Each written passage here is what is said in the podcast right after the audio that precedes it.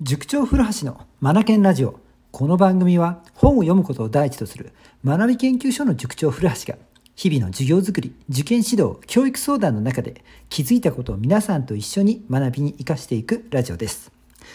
さて今回はですねちょうどね今あの高校の授業を終えたところなのでちょっとそこで思ったことを話しようかなと思うんですがあの長文読んだ時に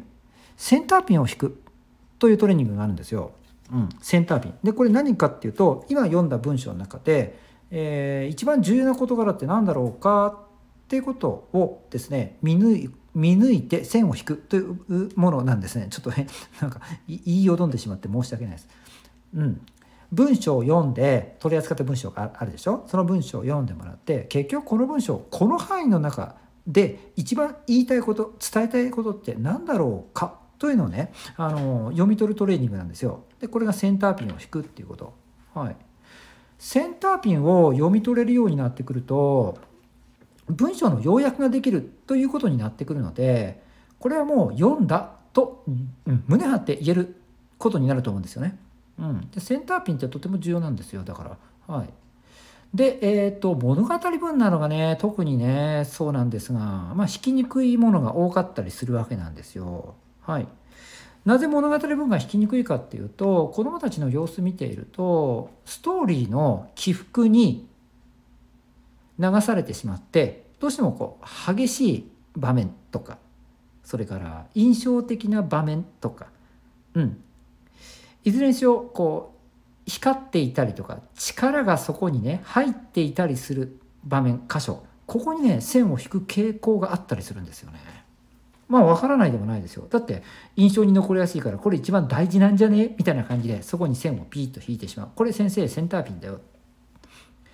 て言ってくることも分からないでもないんですよね。うん、でもうんとそこに振り回されてはいけないんですよ。やっぱり読解力をきちんと身につけるためにはですね深い洞察力が必要なんですよね。うん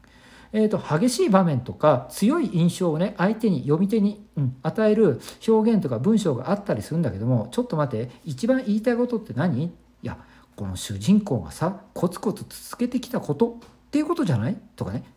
文章には直接言葉として書かれてはいないんだけども文章全体から何が一番重要なんだろう？か？むしろ書かれていないことを読み取るということの方が物語文の場合はセンターピンになったりするんですよね。なのでその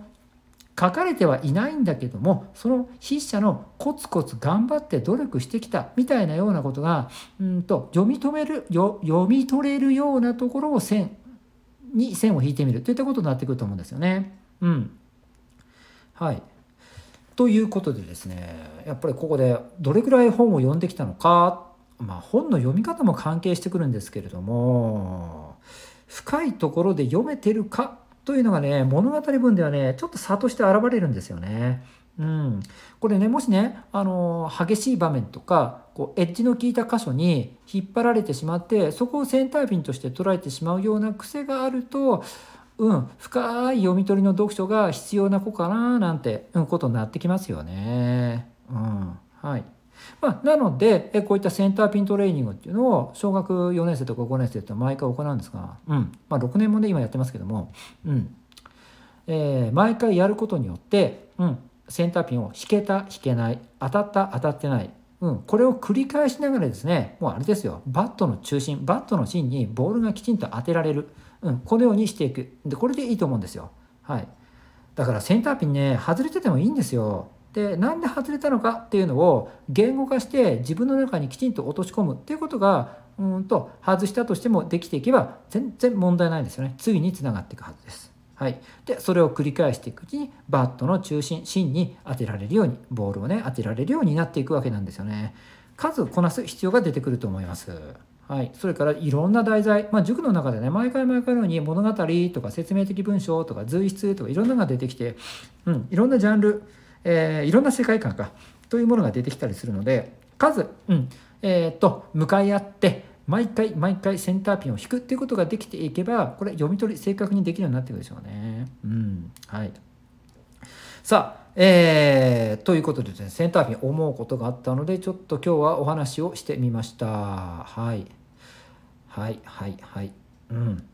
強い言葉印象的な場面そこに引っ張られるのはわからないでもないです。がしかしそこはちょっと待って。その奥深いところ本当にこの場面でえ筆者が伝えたいことって何だろうか。これをね読み取れるようにしていきたいんですね、うん、そのためにはやっぱり数センターピンを引くっていうトレーニングをしなくてはならないとは思います。うん、まあ毎回言ってしまいます言ってしまいますがやっぱり読書量って必要ですよ、うん、しかも多ジャンル多読。小学生はこれに尽きるかな。うんはい。でそれをやってるんだけどもうまくいかないんだけどもっていう場合は、うん、別の読み取り方が必要かなと思いますのでまた機会があったらそんな話をしてみたいなと思います。はい、センターピンぜひね、あのー、うちの塾に通われてない方のうちがねもしこのラジオ聞いてくださっていたらお子さんにねセンターピン引かせてみるともいいと思いますよ。この文章の中で結局一番重要なことって何だろうかっていうことで